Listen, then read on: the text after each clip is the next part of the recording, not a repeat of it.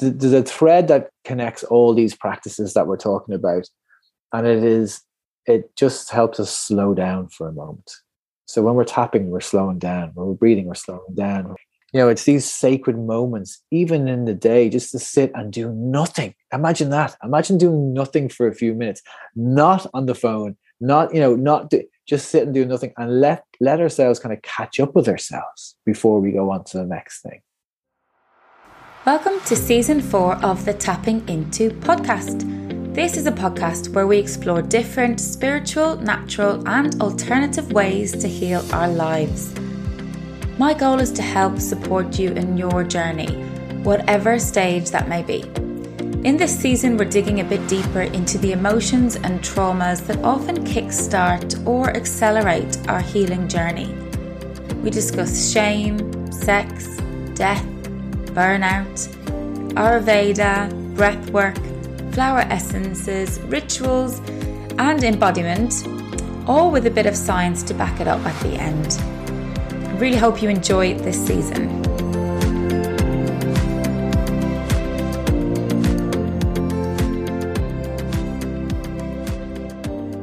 Welcome back to this week's episode. We're getting close to the end of the season now, which I'm quite sad about because it's been amazing talking to all of my wonderful guests.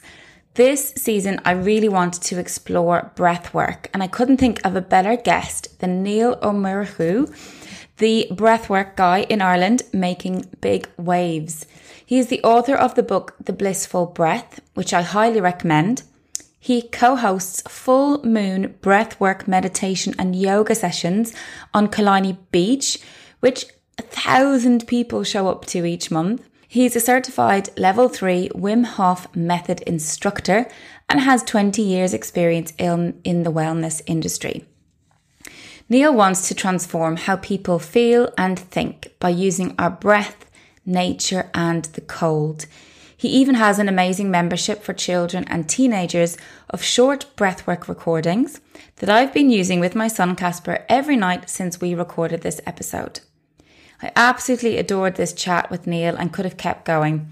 We talk about our nervous system response and how our body reacts to stress and what the breath then does to support us and bring us back to a place of calm. We explore how regular breathing in specific ways can help you let go of tension, emotions, trauma, and even start to rewire the brain. I've been paying way more attention to my breath since this chat and since reading his book, and I hope you will too. Do let me know what you think, jump into my DMs, and let me know your big takeaways. Enjoy! Welcome, Niall, to the Tapping Into podcast. I am so grateful for you today. Thank you for having me. It's great to finally meet and to chat. I know. Um, you are kind of synonymous now with breath work and ice baths. And I was messaging my members, my community members this morning, telling them that we were chatting. And Nicola just responded with just you are the king of calm. um, so yeah, how did you become the king of calm? Well, in my daily life here at home with the four children and running a business and all that comes I get lots of practice at trying to be calm. Um, but I suppose the the first time I felt aware that how we react to situations is different for everybody was when when I was much younger, when I was a teenager playing basketball for Leinster, and we had this match in Malahide against I don't know who it was, Munster or somebody, and there was a, a, young fellow on, on the court with me. We were about 15, and he was just falling apart in the game. And I remember looking at him and thinking, God, I wonder what that's about. Because I wasn't feeling like that. You know, I felt I felt calm under the pressure. I didn't know any difference. And then from there, um, I've spent a long time meditating and breathing and doing all the practices that that help. You know, and of course, um, anger and stress in the short term we're well able to deal with them. And there's always messages in the anger or in in the stress if we can kind of uh, allow ourselves to kind of follow that a little bit.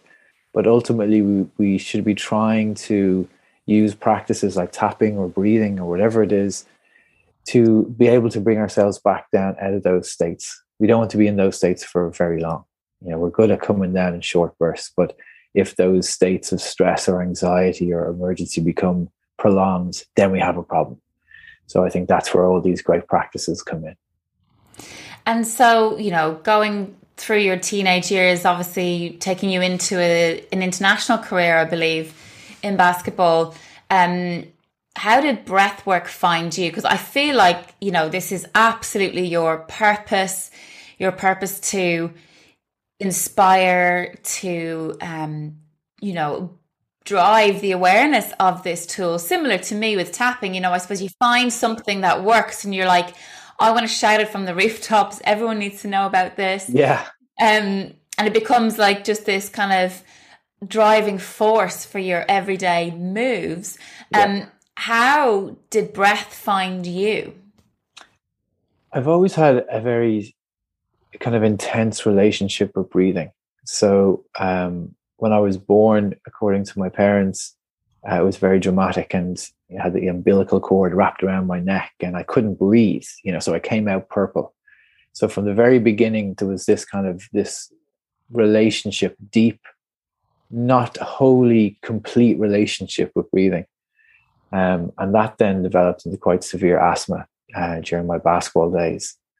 And slowly I started to realize that my relationship with breathing was not all that we uh, the doctors would tell you. The doctors would tell you, you know, asthma is a very um, based fully in the functioning of the body. You know, and what I started to believe as I kind of grew older, because I knew from the inhalers, the inhalers were meant to work after 15 minutes. But I realized that for me, I'd press the inhaler in the middle of a game and it would work instantly. Mm-hmm. And then I realized that they weren't meant to work instantly. You know, so I knew that there was something else going on because in my mind I convinced myself it worked perfectly. Um, and so I started to realize that our breath then is very much a reflection of who, how we feel. So if we are feeling stressed or anxious, our breathing is shallow, our breathing is erratic. But when we are feeling happy and open and loving and calm, our breathing also reflects that. So, you know, that, that kind of understanding developed slowly over years and years. And um, it wasn't really till I got to train with uh, Shifu Yanzi of the Shaolin Temple, a, a, great kind of Buddhist monk, fighting Buddhist monk, uh, martial artist. And he would have us doing these amazingly difficult physical training exercises. Then he'd stop us and he'd make us breathe and we'd feel totally refreshed and we'd go on and continue to do it. So that was kind of the first time when I thought, okay, we can control how we breathe and that can change how we feel as well. It's amazing, isn't it? You, you talk about control there. Personally, when you were a child with your breath and um, and your childhood experiences, did you feel out of control or were you always seeking control? Was control something that had come up for you? Yeah, anyone who's had asthma knows the kind of feeling of total lack of control mm-hmm. because you can feel your your air pipes kind of tightening. You're struggling to get that breath, and of course, then if we allow ourselves, the panic comes in. What if I can't grab a breath? What if I can't continue to breathe? So I suppose a part of that struggle is the desire, the seeking of control over your breath. Um, and what I realize now, much later on, is that is that very simple control over our breath can dictate dictate so much about how we live our life. You know, so in any situation that we feel under pressure, if we can just find our breath and just place our attention gently on it, it begins to change. It begins to slow down. And we begin to change. We begin to slow down. Mm. So yes, that kind of that seeking for control of the breath was always there, but I didn't really realize why. At the beginning, it was just survival. Yeah. I just want to breathe so I can live, you know? Yeah. And um, I don't know if you know, but I did EFT training, and very shortly after, um, well, I did matrix reimprinting training at the same time. I don't know if you know, but it's using tapping on memories, in particular, oh, traumatic brilliant. memories. Yeah. So you visualize this scene, but as a third party. So you're going back in and approaching your younger self. You could, it's akin to inner child work. Yeah. Um, and you tap on yourself. And shortly after, I think I trained in the June and in the September, I did birth matrix reimprinting, which is specific on birth trauma. And one of the things I hadn't realized because I was doing it for from the perspective of to support the mum who'd had a traumatic birth. Yeah. Actually, the trainer was coming at it from the perspective of our own births. And cord wrapped around the neck was one of the things that came up as something that would absolutely cause a subconscious belief or decision very you know early on. And i think we we are now realizing how conscious we are in utero and through the birth process. Absolutely. But your your neck only because you raised that would have absolutely served a purpose for your destiny and your yeah. fulfillment because that thinking i can't breathe thinking, you know, am I meant to be here? Whatever little decision you made or belief that you interpreted from that event has gone on to shape the rest of your life. Yeah. Uh, and I, I, I came to that conclusion myself as well about 13 years ago when my first child was born.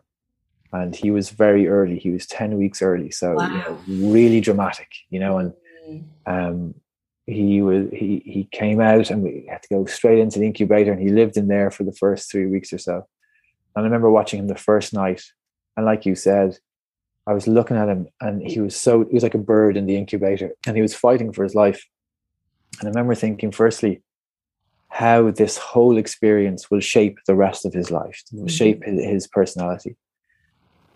And then also thinking how does he know what to fight for you know why why is he fighting to live you know?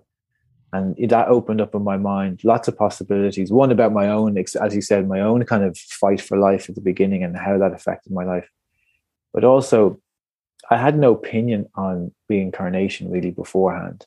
But when i saw him fighting i thought to myself you know it is possible that he has a sense that he's fighting for something. So how, where did that sense come from? You know he, he arrived pre-programmed, you know, in a, in a way when I was watching him, and uh, and we then raised him in a very specific way to help him fulfill how he could live given what happened to him. You know, so for example, uh, he's a fighter, and in, in all ways, very kind child, but a fighter. So he's been in martial arts since he could move. You know, and it's like a fish in water when he's when he's in that kind of environment. So so yes, I, I totally can see where my own beginnings have had this ripple up through my life to to where I am now. And when I was writing the book, that really came to me. You know that that idea that it's like anything. Our our, our first impressions of things are, are very strong. So our first impressions of of this this part of our life is hugely strong as well. Yeah, and I don't know if you know our story, my story, but I found tapping because we lost our firstborn after birth. It was um, a lack of oxygen during the labour process that wasn't identified. And so when you were just describing kind of your traumatic birth of your son and just thinking back to to us and to Alice and she was on cooling for three days and then we took her off life support at five days. And God, my th- I was just thinking earlier before we chatted, I was thinking, I don't think I took a breath mm. during those yeah. five days. You know, I, yeah. I was so unaware of what was happening in my body. I certainly knew my I was burping all the time and when I when I release energy, I burp. I don't know if you do the same, yeah. but um and I yawn and I burp. And so those first few days my stomach was like in like a washing machine, you know, just absolute pain. My heart was torn apart and I'd never known pain like it. But I didn't know. I didn't have any of the tools. I didn't know what to do. And thinking back, if I'd known to just breathe, just to get more oxygen in, I may have had more clarity, more presence. So, in the height of trauma and experience, like, did, were you did you use the breath at that point 13 years ago, or did that come later? at that point, I was um, yes, I had kind of I had studied breathing through qigong martial arts. I had studied breathing through pranayama and yoga. Um, I had you know the the breath was definitely part of of my thinking, but like you said, at that point the practice wasn't as deep as it is now. You know, so at that point when all that's happening, you totally forget about your breath. And the more the pressure piles on you, the more emotional pressure, you know, the pressure of is this child going to survive? What happens next? And and all those things, the further and further we get from remembering to breathe. If we look at if we look at our breath as this, which it is, it's very simply the thing that keeps us alive. You know, so so if it is this thing that keeps us alive, the more fully we are engaged with it, the more fully we are alive.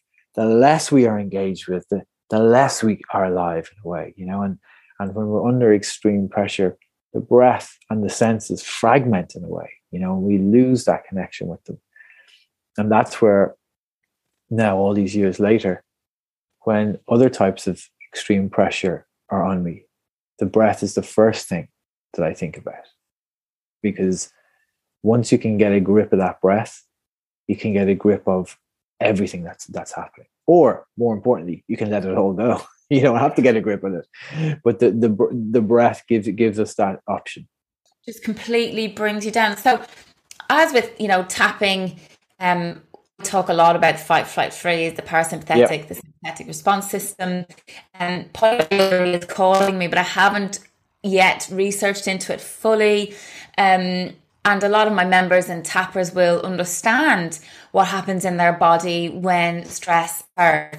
For those that are kind of new to this world of understanding how our body reacts to our environment, can you take us through what happens, what goes on? Because your your cave analogy in the book is so beautiful. Because usually I just talk about the the um the tiger and the you know either the the gazelle playing dead or the running and the fighting but you really illustrate that lovely in the book yeah it's a great way to, it's a very simple way of kind of trying to get our heads around it so if we bring our minds back to our ancestors and when we go way way back um, when we were hunters and gatherers um, we, we let's say for example we lived in the cave so in the cave it was warm and dry and dark and in the cave, we felt safe. And that feeling of safety is so important.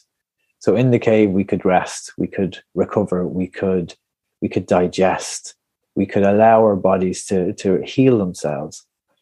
But of course, we have to go outside the cave to gather and hunt and to live.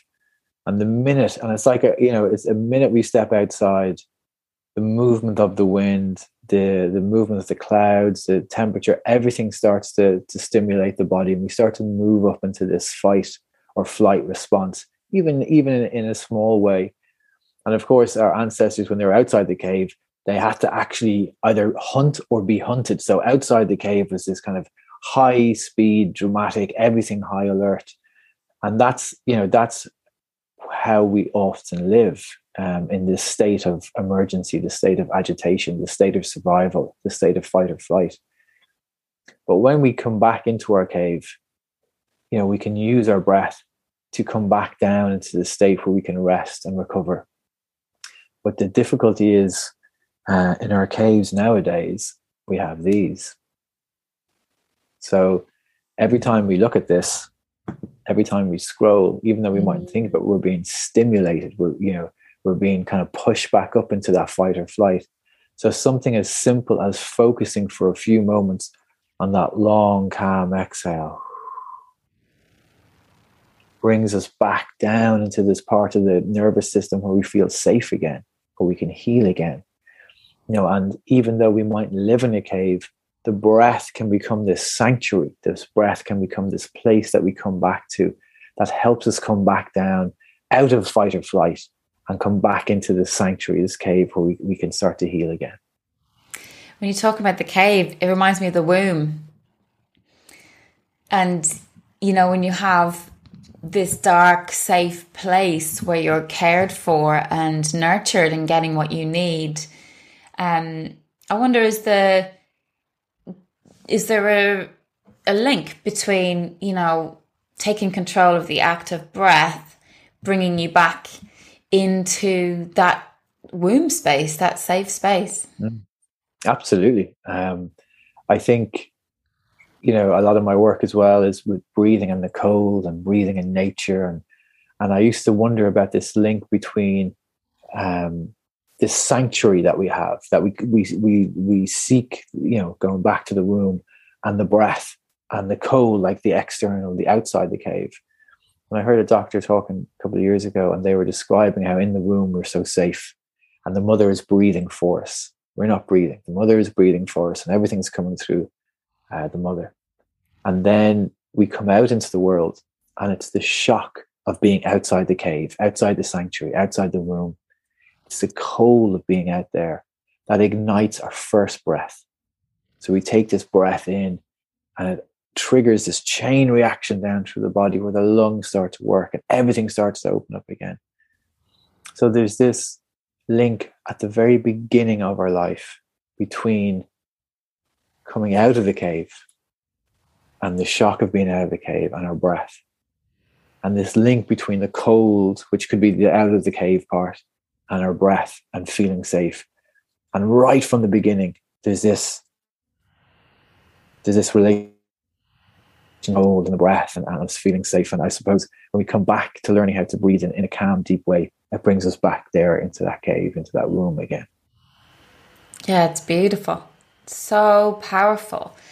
And having the the pra- the breathwork practice, I guess it's like with tapping, the more you do it, the more you can lean into it, the more that it is there at the forefront of the mind when things start to feel uncomfortable. Yeah, yeah, absolutely. Like and now at the moment, um, we're starting to do a lot more work with children and teenagers. Just giving, given how you know nervous and worried and anxious everyone is after a couple of years of being locked down, and you know it's it's how I teach the teachers or teach the parents is that there's no point in, in saying to a child or a teenager, okay, breathe deeply now in the middle of a crisis when we haven't practiced it before.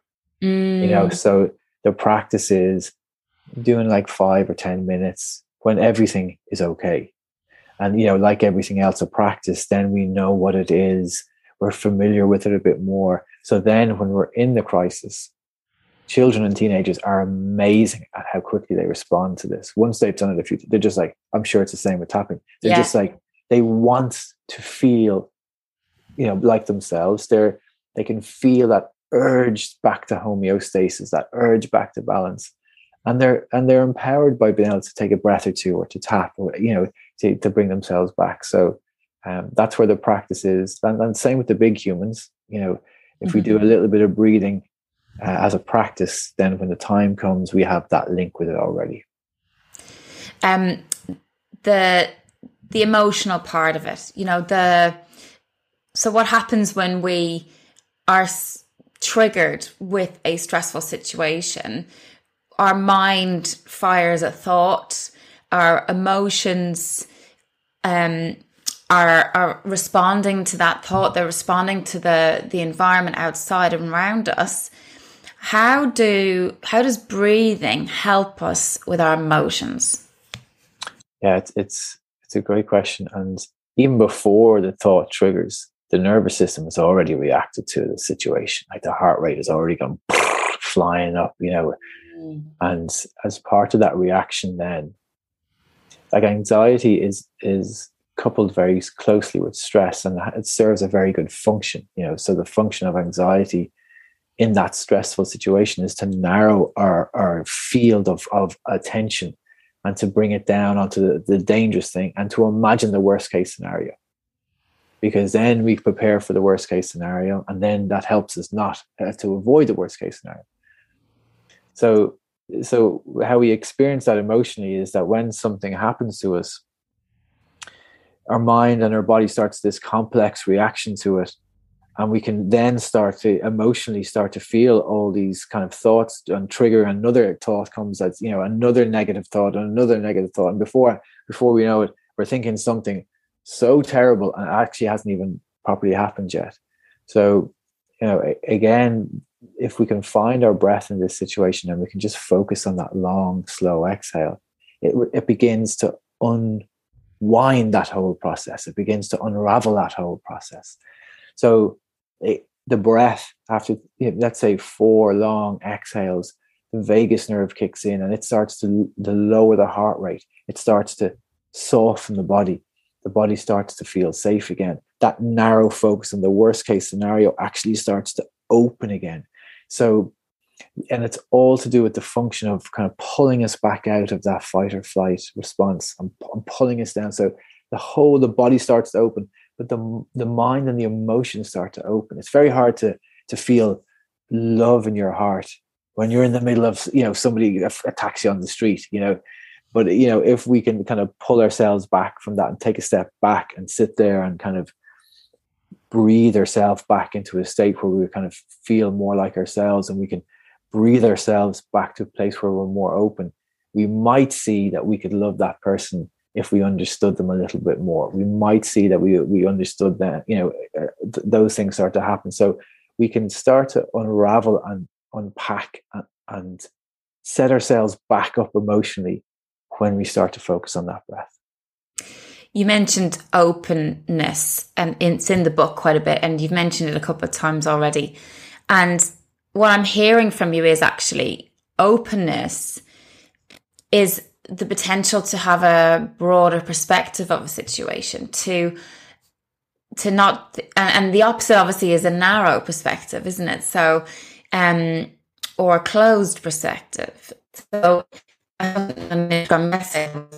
you know visualized in multiple colored dots all in a row so the thing that happened okay and the next line is um things that you remember happened are a couple of those, say, red dots out of yeah. the multiple dots. And the story that you tell yourself afterwards is literally just the that perspective on repeat.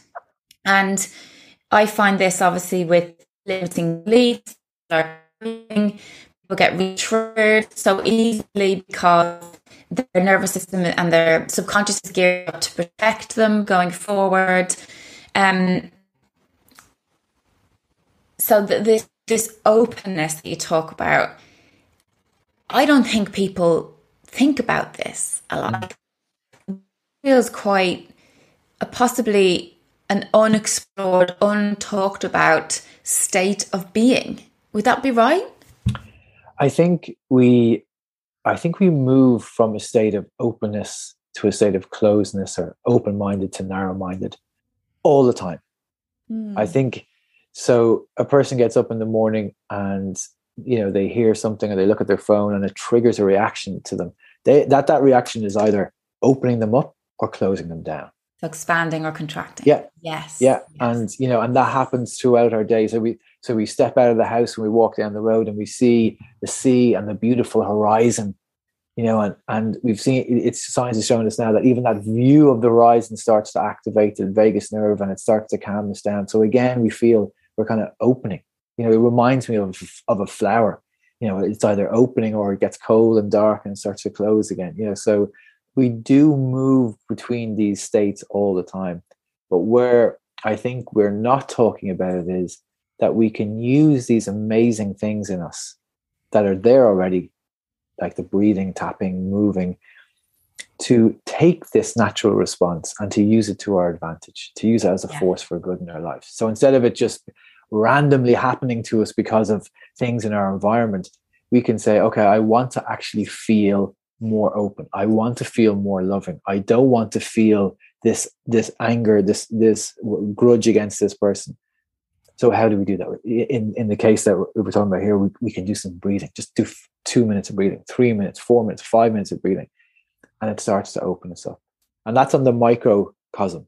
Mm. You know, the macrocosm is that if we continue to practice all the time, we are continually opening up. We're becoming more honest with ourselves. We're becoming, you know, more honest with the people around us. And a great way to kind of to to gauge if all of this stuff is working is if the relationships in our lives are improving. And not just with the people we like. with the people we dislike. And that doesn't mean you know the we it, it doesn't mean that the people we dislike we have to have a good relationship with them all. It means that our uh, you know how we feel about all these relationships improves and that's a great way of of kind of noticing this opening that happens within us i love that what about for the person who is struggling with self-belief and self-confidence because of things they've done in the past maybe guilt they're carrying or trauma that they're carrying that is unprocessed unresolved unreleased, buried deep. Mm. How do you help somebody who's just lost all faith in themselves? So, this is where the breathing is nearly like magic. So, all the all the person has to do firstly they have to really want it you know they have to really want that change mm.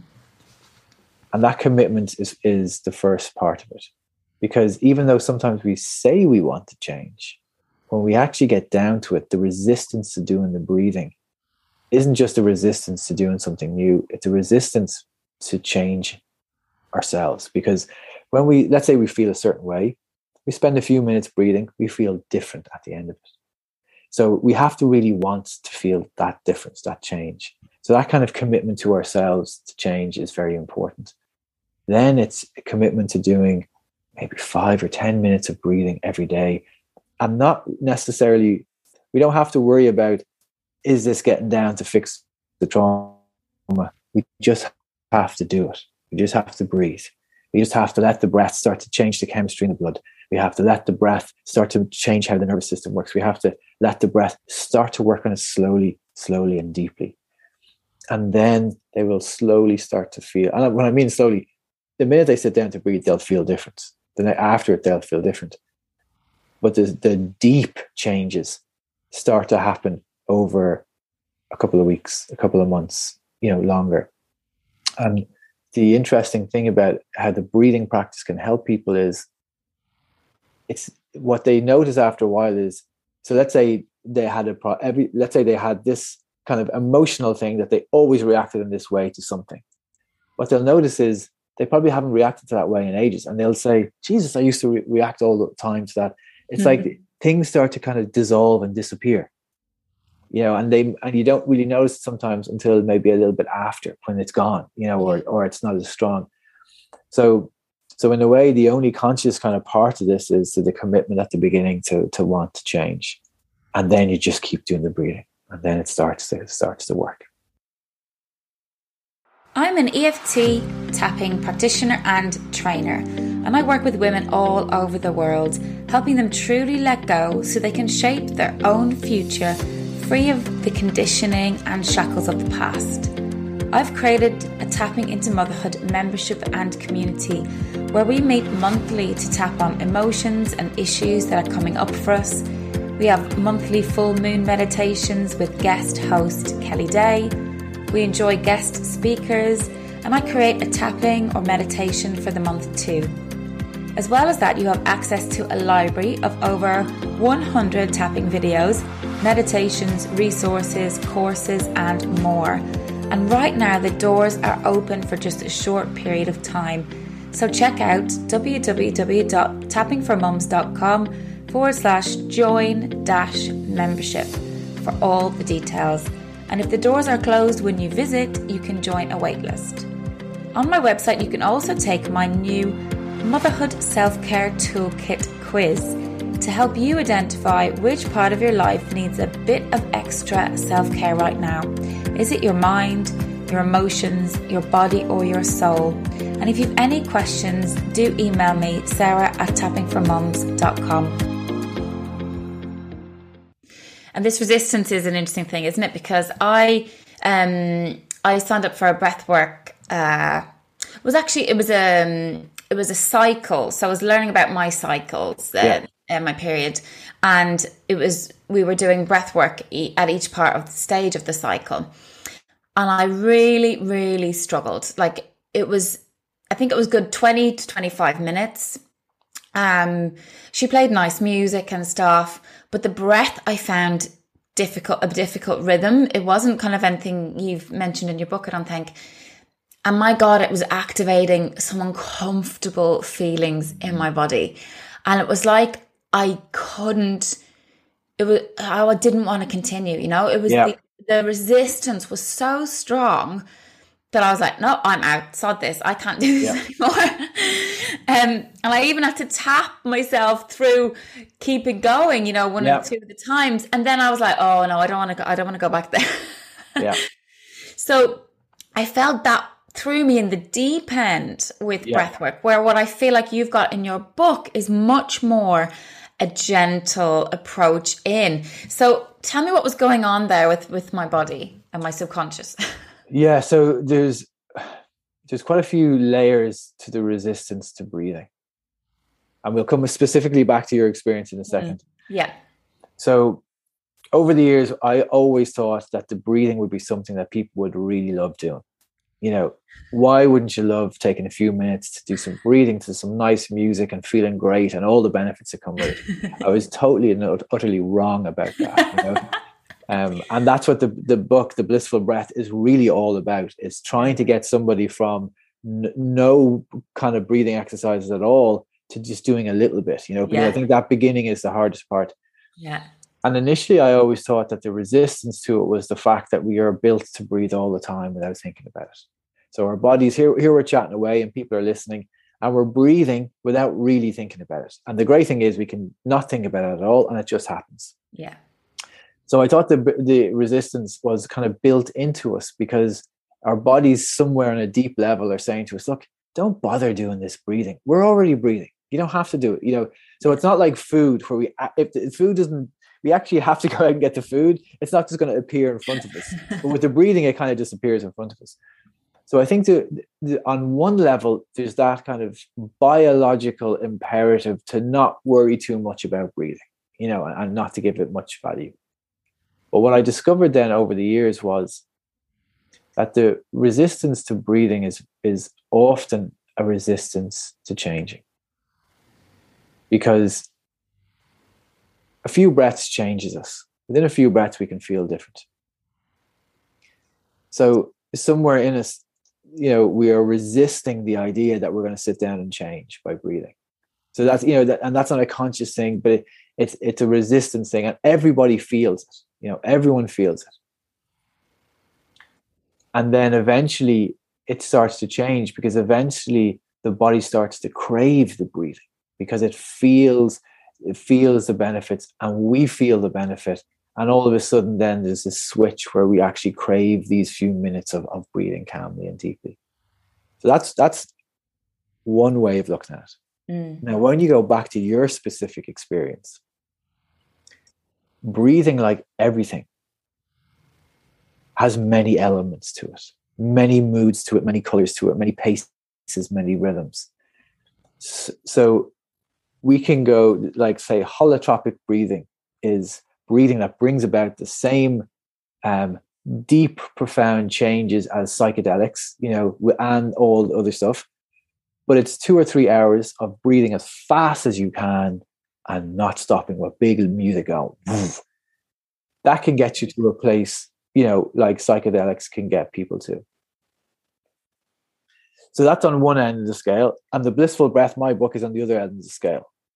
And so along that along that scale, there's all types of intensities and all types of feelings. So sometimes the our breathing can bring us into a state that is very comfortable and very uncomfortable. It can help us have these amazing revelations about ourselves, and they can be, you know, a, a whole range of things. But sometimes it's not what we need at that time. Sometimes the intense breathing is not what we need. Sometimes we need something else. Sometimes the, the calm breathing is not what we need. Sometimes we need something else. So it just depends on where you are at that time, at, the, at that place. And always with breathing, my advice is to people is no matter what type of breathing you're doing, to find your own pace and your own rhythm, even if it's in a group setting and it's kind of intense breathing and it's you know it's very loud and everything. Just finding your own pace and your own rhythm is the way to get down into the depths. Because otherwise, we're kind of forcing it a little bit. And if we're forcing it with breathing, then we're, we're probably missing out on some of those great benefits as well. And then you may not want to go back to it, which was my kind of initial reaction. Yeah. And I see this with with tapping as well. You know, like when people come to me for a one to one, they're coming to me to work on you know some deep stuff and you know, the subconscious doesn't want you to go outside your comfort zone. Your subconscious doesn't want to go there and open Pandora's box because looking at, I feel like breath and tapping may be similar here. I feel like it's a safe container for opening Pandora's box. Um, where previously you've not had the right tool or any kind of support to open that box. And so that's really scary, isn't it? So for having not done having not had a container or not being held yeah. and supported through going to some deep stuff that can really put you off. And the resistance is like oh i'm, I'm not going to look at it you know. So they might look at me and think oh yeah that sounds all interesting and i know they're going to be a benefit but i just can't go there yet. I'm yeah. just not ready. And you know and that's natural. I completely completely yeah. understand that. And sometimes like i see this with my son this morning on the way to camp, he realized that he was he wasn't going with any friends, and I was kind of nervous that yeah, because he previously has only gone with friends. And in the car on the way, I was trying to tell him about the breath, right? And I was like, "Do you know, Casper? You know, you, do you know what anxiety is? You know that sometimes when you feel a bit nervous in your tummy." And he started to shut me down. He's like, "No, stop." and I said, "You know, you can take some deep breaths. Stop." And I was like, "Just three on the," and he's like, "Stop." And when I, it's the same with tapping, unless he's lying down and it's at night time and it's a, it's a wind down tool and I don't say anything, I just tap, he does not want to know. And he doesn't want to know because he wants to sit in the feeling. He wants to feel how he's feeling. He doesn't want me to move him through it. He just wants to be in it. Yeah. And I get that. Sometimes I'm, I'm feeling a bit off and I don't want to tap. I actually just want to feel it, like to really own that feeling rather than moving through it. And then other times I can't tap quick enough because I want to move it through as fast as possible. Is that the same with the breath? Like, do you find you use it personally in very different ways? Yes, all the time. Um, and and the breath, because it's our constant companion, it's always with us you know so no matter what we're feeling our breath is always accompanying us there. And it reflects how we're feeling. So if you're feeling that kind of nerves or worry you know if we can allow ourselves to feel those things and just stay with the breath a little bit and just be conscious of the breathing it allows us if we want to to really explore why we're feeling that way. So as you said sometimes we might want we may not want to transform how we feel immediately. Maybe there's something in that worry or anxiety or anger that if we just give ourselves a little bit of space, we can figure out why am I really feeling that? Now, a child obviously is different, you know, in, in that way um, at this stage. But for adults, you know, we can really use the breath to to stay with that feeling and to try and unpack, you know, really get down into that. Like, why am I feeling worried about? Is this? Well no it's actually and you know it, it can be used the breath can be used. If we just stay with it and by that i mean if we just are feeling something and we just gently put our attention on our breathing we'll feel more of what we're feeling. If our attention's on the breath we'll feel the body moving. We'll get a sense of where we are. And it just gives us a little bit of time to to either to continue to feel like that and try to figure out what's going on or if we say okay you know i really need to feel calmer or more energized we can just begin to change the breath then. But I think it because the breath is with us always. It's always there. There is this relationship with it, even if we're not conscious of it, you know, and it is tied to how we're feeling. So it's it's you know, I see it as this companion that's there all the time with us, you know, and, and we can they can help us or they, they may not. I was going to ask, have you like personified your breath? You know, like so I work with some people and we personify the ego. We can sometimes mm. give it a name um, ego strokes, so you know, subconscious. Yeah. Um, have you got a a personification for the breath? Not necessarily a personification, but I spend so much time thinking about it. you know, where I am now at the moment with my understanding of breathing um, is that some of the old texts talk about that there's a breath within the breath. You know that there's this. So when we become so conscious of our breathing, and when we start to see that there's all these layers to our breath, that within that there's another breath. You know, so at the moment that's my new obsession is trying to figure out what that means and how to get there. So there's no personification of it, but there is this kind of constant, constant uh, studying of it. Absolutely. I feel like you're going to go on in like doing in Inception. You know that like a dream within a dream. Yeah. um, how so? I know that yourself and your wife now are on this journey together, and you did your Wim Hof training. Um, I was curious to know how has doing this together impacted your relationship, your closeness, your parenting? Because not a lot of people that I can see are in this together with their partners. You know, I think this is quite a beautiful rarity from the outside looking in. But yeah. I'd love to know um, what it's like for the two of you. Um, it's probably the best part about everything that's happening in our lives. Um, and it goes back to where we met each other. See, Josie and I, um, I used to work this is way back before the internet was a big thing in 1999 when the internet was still a young thing that no one understood i worked for this company called ivenus.com and i used to write articles for, for them. And then one day josie started and she sat down right beside me. So the beginning of our relationship was working together you know so as we as we kind of we moved to london and we you know we started to have a relationship and a family.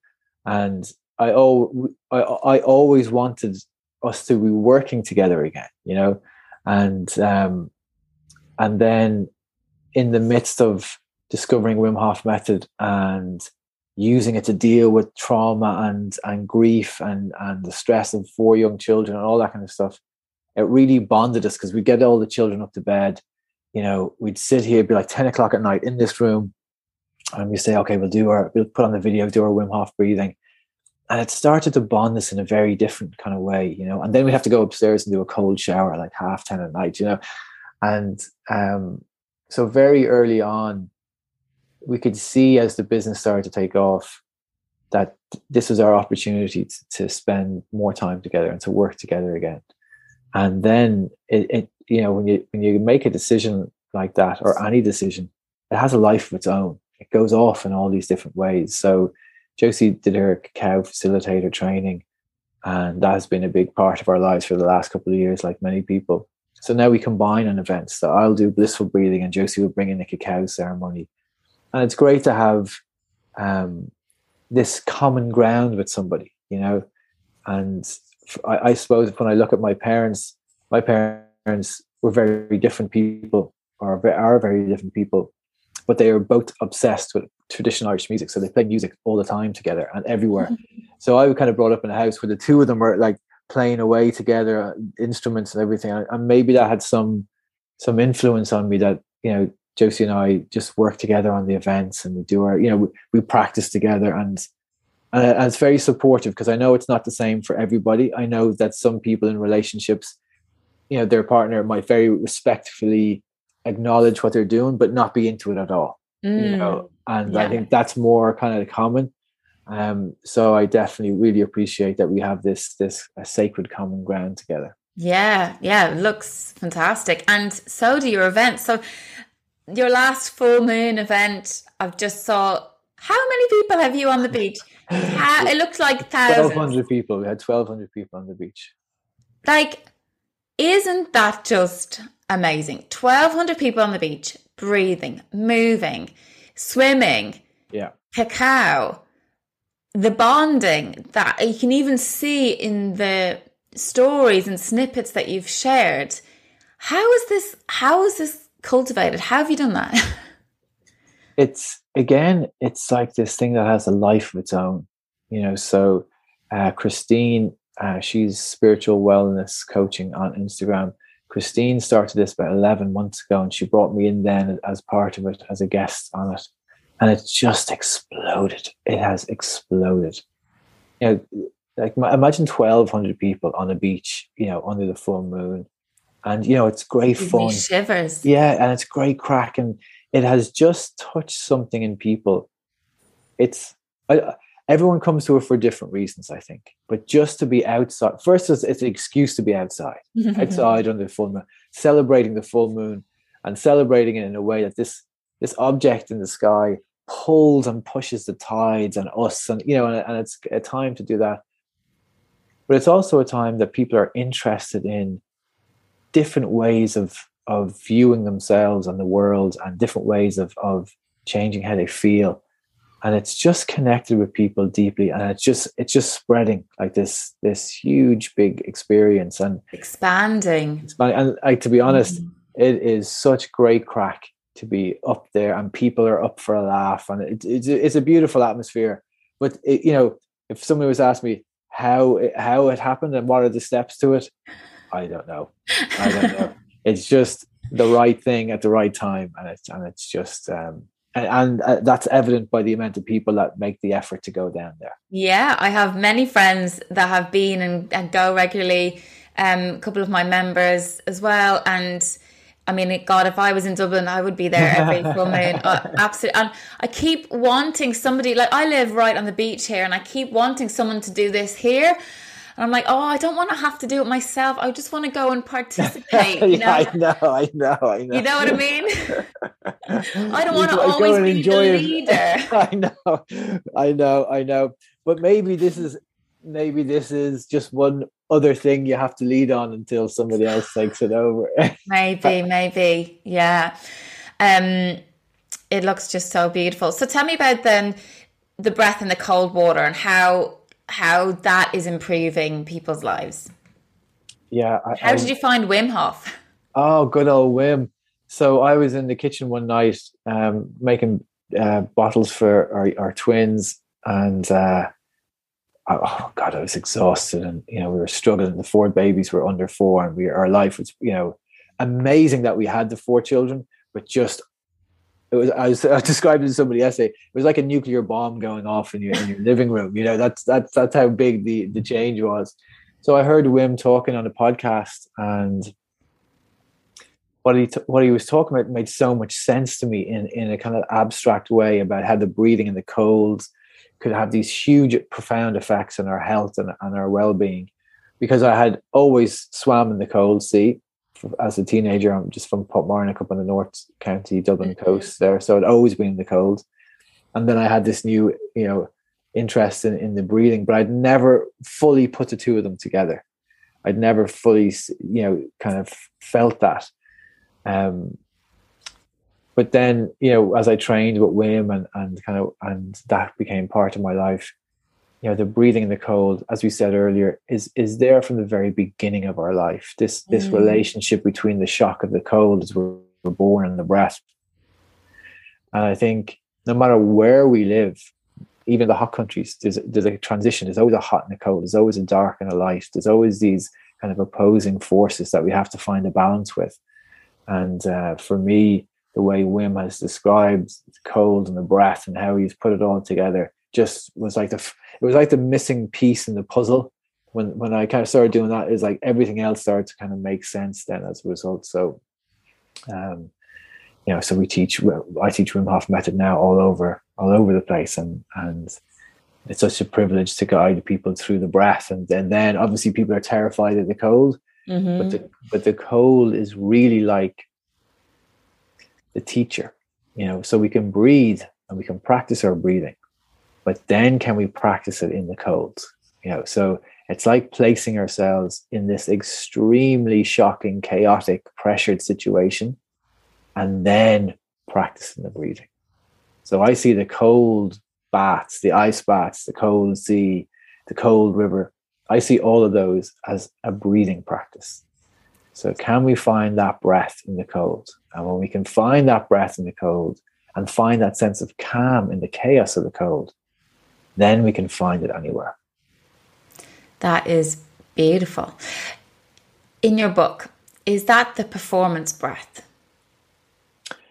So the performance slightly different. It's slightly different. Um, the performance one, it's kind of unusual. Performance is a strange thing because when we're in a in a performance, as we said earlier, we just forget about everything. You know, mm-hmm. we just mm-hmm. forget about the breath. We forget about, you know, we, we lose track of things. So the you know the the first part is just finding that breath. You know, just finding that breath and, and using it uh, as a or as an advantage. You know, it's there. It's waiting for us to use it. So just trying to find it and use it. Yeah. Um, you mentioned earlier teenagers and children, and mm. I really wanted to spend some time because obviously a lot of these the, our listeners are mums or our parents. Um, you have this new program, a new membership that is supporting children and teenagers with um, breathwork. So tell us about that. Yeah, it, it came about from necessity. So um, our our two youngest are identical twin girls, and they're you know they're very brave, and they be out on their bikes cycling up and down the road. But after two years of COVID, something strange happened. All of a sudden, they were extraordinarily anxious. I know anxiety is a word that's kind of used a lot, but you know, they felt this dread all the time without knowing where it was coming from. They felt that Josie, if she left the house, was going to be murdered. You know, it, it got to the point where Josie couldn't go anywhere at all. Wow. So so after two years of listening to and we were trying to kind of not let them listen to too much but like after two years of all that covid talk and mm-hmm. death numbers and everything their little bodies were just holding on to all of this stress and trauma. So initially it was to help them. I thought to myself, okay, look, I help people all over the world, adults. I have to help these two little children upstairs. So I went and sought out two of the kind of most eminent clinical psychiatrists in America who deal with trauma through breath and deal with stress through breath. And I went and, and trained with them and um, and took what I've learned with them and what I've learned from elsewhere and started to create these little recordings for my daughters. So we'd we'd listen to them before we went to bed, and we could see immediately that there was this direct link when we were doing the breathing with them. The anxiety and the worry started to lessen. As we stopped doing the breathing, it would it would kind of go come back again. Wow. So at the same time as this was going on, my daughters weren't the only ones feeling this. I was getting emails from loads of parents and teachers saying, "Look, I know you teach me anything you can do with the children." So um, what I started to do was I a couple of teachers very kindly started to I send them the, the recordings that I created for my daughters and they would use them in their in their classrooms with the children and they would feed back to me.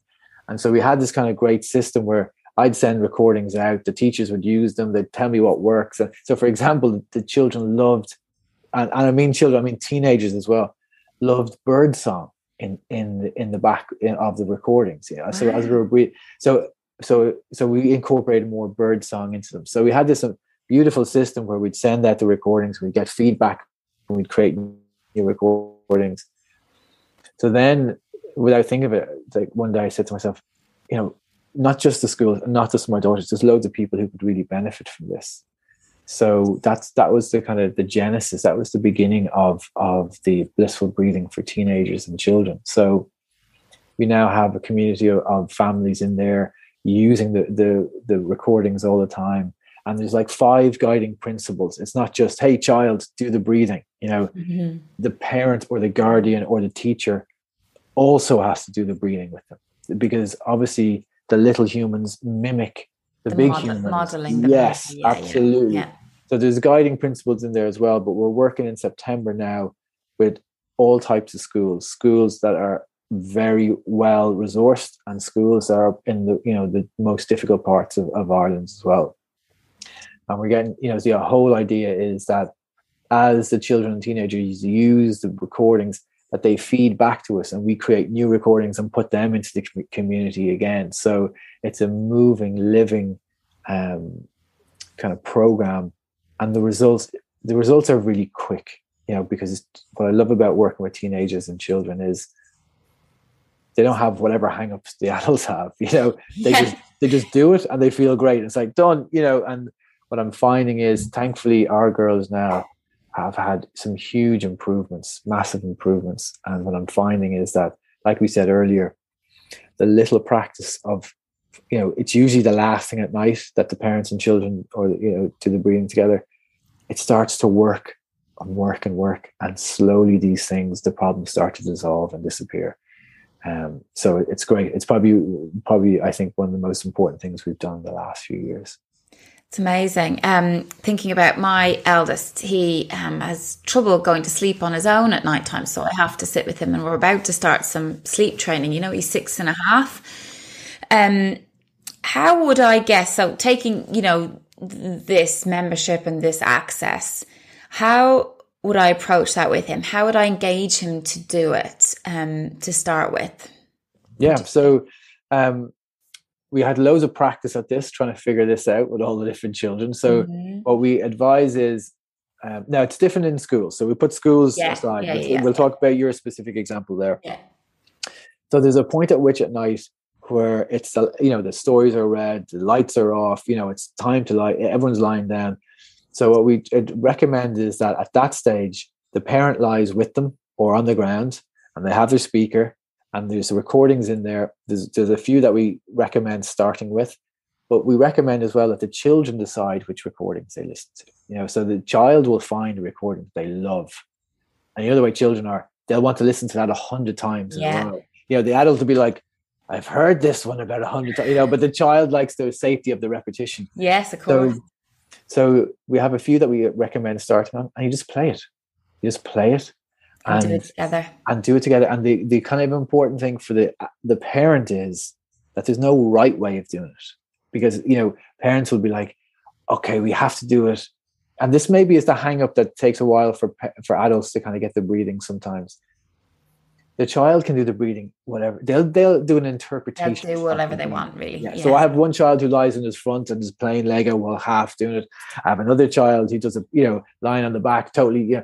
So it's the parents just to allow the child to even if they don't look like they're doing much breathing, they're listening to it. Yeah, they're starting to get yeah. yeah. And then what I love to see happen is the child then gets in a rhythm where the child is saying to the parent, "Are we not doing our breathing?" You know, because they they get get it in this rhythm. Part of the routine. It's part yes. of the routine. And they start to fall asleep really easily. They start to associate the the music and the bird song and the voice. And you know, that's what I love about working with teenagers and children. They're great at adapting. And when they adapt, it's really in there then. You know, they're, yeah, they're, they're, they're in the zone then. And that's you know, so for yourselves, it's that moment before going to sleep. That's probably the best place to do it. Do you know, I am actually going to sign up today because um, I am. Uh, we, I was I was looking at um, meditations on Spotify for him the other night, and they were all ladies, and he kept asking for a man's voice. Mm. And so I think what you have for him will be really good, especially if there's music and something for him to listen to as well. And I think he's also got a bit of SPD, so kind of um on the under, uh, not oversensitized, but undersensitized side. So I do think that teaching him a tool that he can use. I mean, thinking of, especially thinking of these teenagers, like having this skill for life, you know, yeah. is incredible. And I have, I have a vision for a not for profit, um, for t- t- for tapping for teenagers at, at some point yeah. as well. Um, it's, it's, like it's essential work getting, yeah, tapping to teenagers, get whatever, you know, after the initial, oh, I'm not doing it, they're totally open to anything that'll help them. You know, yeah. You know. Especially exam years. Oh my God. Yeah. yeah. And I think the more tools, and this is why some of the schools are so great. Like on one end of the kind of economic spectrum, you have schools who are desperate for any help, you know, and they're willing to try it. Mm-hmm. At the other end, end of the economic spectrum, you have schools that are have all the resources that can, you know, they want to bring in the best kind of thing. So so whatever way we can get into the schools, you know, and help the teenagers, you know, it's it's very important. And just for your son as well, in blissful breathing for children and teenagers, we have because uh, we you know how humans are. We have these 20 day, 25 day, and 30 day challenges that you print it off, and you, you, ideally you stick it, you know, somewhere that they like, and every day they tick it off, and they have to describe in one word how they feel after the breathing. And you know, children love that. You know, they're so we're so kind of competitive. oh, he, he is so competitive. Yeah. Yeah. So that's okay. So our da- our daughter was the same. She is really competitive, and I was like, "How do we use this to help her?" And I was like, "Oh, there it is." So, they have their their their every time they finish the 20 day, now they're on the 25 day, and it's just a little structure to help them keep going. Amazing. I love that. Um, so I will start to wrap up soon, but because I'm, I'm, conscious of your time, um, parents and um, you know busy moms and the, all the different types of breath from your book. I mean, obviously, I really recommend this book. A, it's beautiful, beautifully done. Like the cover is stunning. And did you self publish it or was that? No, Hardie Grants. Uh, yeah, yeah. They're, global publisher, so they so they were brilliant. I let them decide. I said, "Look, you know design. Show me what you have." And they came back with that, and I was like, "Yep, there you go." Amazing, yeah, really, really beautiful. Um, so I would really recommend this book, especially um, for busy moms because actually it's really easy and quick to read. Yes. And you take um, you take us very gently through the different types of breath. So as I was reading, I was breathing, and that's you know just getting the repetition in there and, yes. and remind remembering the breath. I have found that there's I didn't realize there were so many different ways to breathe. Yeah. um, and so I think I'm just kind of stick. I'm going to stick to the three six for the minute. Yeah. Oh, and the box. I've been doing the box as well. Yeah. Um, and maybe just I don't know. Do you recommend that? Like just doing one for a period yeah. of time until you kind of get really familiar with it before maybe bringing another one in. Yeah, so so the, I'm glad you felt like that reading the book because the whole inspiration for the book is that I didn't want people to have to read, put it down, and do an exercise, and then not pick it up again. I mm. wanted the breathing to be in the words. Integrated, yeah. So and so at the very back of the book, there's a link to the 10 days of breathing challenge, which is free on my website. And that's me guiding you through 10 minutes of breathing for 10 days. And it's 10 different recordings. So for people especially a, a, busy mother, go straight to the 10 days of breathing challenge, click yeah. the first first one and just listen to the 10 minutes. So okay. you don't have to decide what type of breathing, you don't have to do anything. Guided through it. It's yeah. Guided through and you're all there. And then from there, you'll start to really feel what one's, you know, what type of breathing really works for you. And the book is then a great reference to go and find out a little bit more about those as well. Yeah, Brilliant. One last question, sorry, because I, I literally could have you on for eight hours. Um, what is the biggest? So obviously we just touched on the pandemic, and I've seen this so much as well. Um, what is the biggest complaint that you have from people? Like, what is turning them to breath? What is the biggest emotion, the biggest sensation, the physical ailments? What what is going on for people? Um, I think it's the obvious one of levels of stress and and tension in people are so high. I, you know, in all all my years, I have never seen anything like it. Um, and we, I have the privilege of we have events um, maybe even twice a week. You know, so I'm meeting a lot of people, and and these are people who are open to coming to say an event of mine. You know, so they're already open to the idea of of breathing or cacao or Wim Hof, whatever it is. And lots of those people are saying to me after a few minutes of breathing, oh my God, I haven't felt this relaxed in months, years, you know, because I think even without knowing it, the being locked away, you know, science shows us being locked away from other humans increases levels of aggression and anxiety. You know, we know, we know that. And then there's also this strange feeling of being let out of the cage and you step outside and there's like a strange feeling of of oh my god you know it's so uncertain. Reintegration. Yeah and i think that brings with it a different type of pressure and i think and i think initially like myself we kind of the restrictions were lifted and we went like we're going everywhere. We're doing all the events you know? And then there's a, a, kind of moment of readjustment after that as well and i think that's where we are a, a little bit. It's like we've been locked away we've been open we've reacted to both and where are we now? And in that uncertainty comes kind of levels of stress and anxiety. And that's really what I'm seeing at the moment. Mm. Yesterday, I released po- my podcast episode about burnout. And I feel kind of that's where where we're getting to this yep. kind of perpetual stress. Yep. Just bills and bills and bills until we've actually we are just so depleted, so exhausted. Our mindset is on the floor, you know, people are really struggling with self judgment, self belief. Um, and yeah, so if we can have these tools like breath, yeah, the cold water, the tapping, meditations, anything to help us feel a Yeah. little bit better, because the more I'm sure you connect to this already, but the more positive feelings we have in the body and in, in you know in our physical body and our energy field the more we're going to get to a tipping point where we are attracting back into our lives more of that positive feeling. And i think people are the the dense energies that we're carrying at the moment we're actually manifesting more negative Yeah. things in our lives because we haven't been able to let go. We haven't been able to to to release we haven't come back into the cave yet. We're outside the cave, running around, being hunted, hunting, and uh, we haven't come back into that sanctuary yet, which we need. Which we need. We desperately need, uh, even in small moments during a busy day.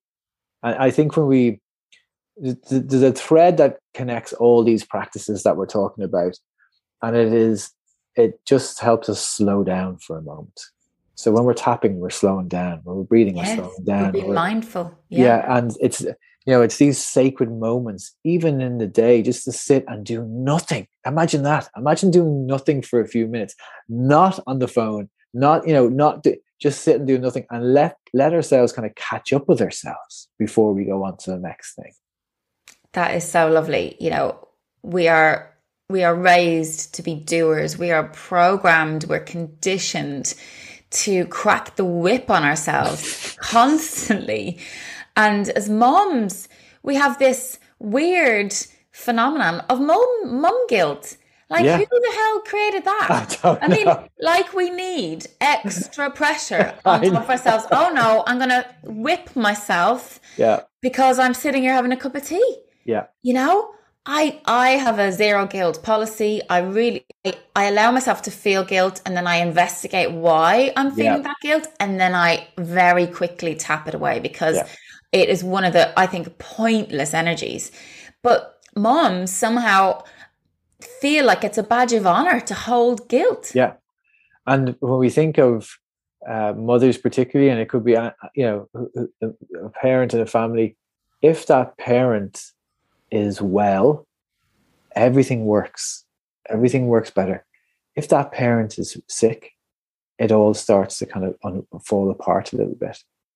And that's where anyone who's feeling any sense of guilt about looking after themselves has to you know if you need an excuse it's like the the, mm-hmm. the person who's healthy in the middle is helping everybody.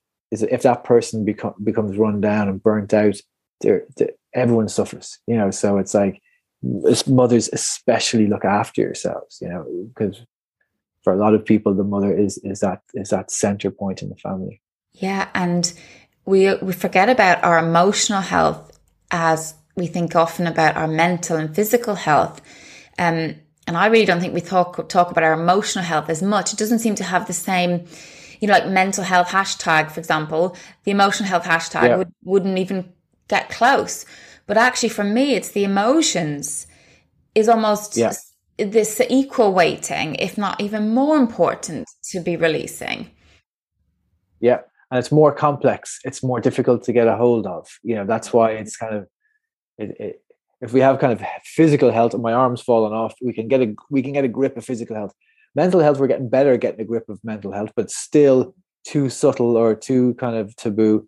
And then emotional health is like you know. what do you mean I know. And like that's what I feel I need to be pushing more is Yeah. the awareness of our emotional health yeah because that's what leads to the physical ailments, you know. yeah, yeah absolutely you know you can it's it's the it's the one that people find most difficult to get a grip of because it's so subtle but it's the one that actually feeds into into our mental health feeds into our physical health you know Yeah. so, Yeah.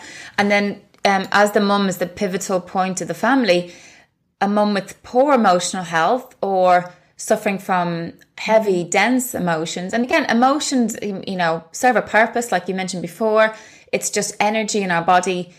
We don't need to hold them. And and our sensitive family members, pick up on those emotions. And then when they see mom not feeling emotionally strong, they then get anxious as well, you know. Yeah. And I think not to add any guilt to anybody, right? Because I I don't um, agree with that. Um, we just have to be aware that our emotions have the utmost of importance, and we need to be looking after them. Um, and if we can do that through through the breath, like like I was using just yesterday, I had a day out with Casper, and I, many time I had to take those few breaths just to to bring me back down Yes, and to, and to step and to also the a couple of times yesterday I, I in my head I had he's just a boy. He's just he's just playing or he's just testing a boundary. Now that often hasn't come into my head and I do think it's the breath that gave me that perspective like we were talking about earlier that expansion that openness to see and to just go oh he's just actually trying to be funny but he's not Yeah. mark yeah. and he's really annoying me but in his eyes, he's just doing what he he's just doing what six year old boys do. Yeah, and it's their nature. I sometimes have my expectation of him is is actually unfair, you know? So the breath um, gives you gives us that little bit of space to to watch our reaction before we react. You know, to mm. feel the reaction before it comes jumping out of our mouth. You know, and in that little bit of space, we can see that wider perspective that it's just their nature. You know, Yeah. they're not trying to annoy us; they're just a child. You know, and they're probably looking at us going. These big humans are so annoying. You know, they're stopping all my fun. I want to put this piece of mud in my mouth. What's the Oh. you're just reacting all the time. yeah, and you know, a lot of that's down to our conditioning and how we were parented. So, you know, there's a whole host of things going on, and we haven't even touched on ancestral trauma, but maybe that's another conversation. That's another episode. Yeah, I love talking about ancestral stuff. Um, yeah, it's definitely in my plan for the future. Oh God, I mean, literally could keep going, but thank that was brilliant. I hope everyone feels really calm after just even listening. Oh, let's do one breath, okay? So let's end. Pick a breath, pick a style. So if if people want to just close their eyes for a moment, not if you're driving, obviously, but just close your eyes for a moment and just soften your eyes. Now soften your jaw and your mouth. Soften your shoulders and your neck. We're just going to take a breath in and just sigh and let go as you exhale. Twice more like that. Breathing in and really letting go. Last breath in and let it all go as you exhale. And open your eyes when you're ready. And that's a good way to let it all go. Just three breaths, that easy. Yeah.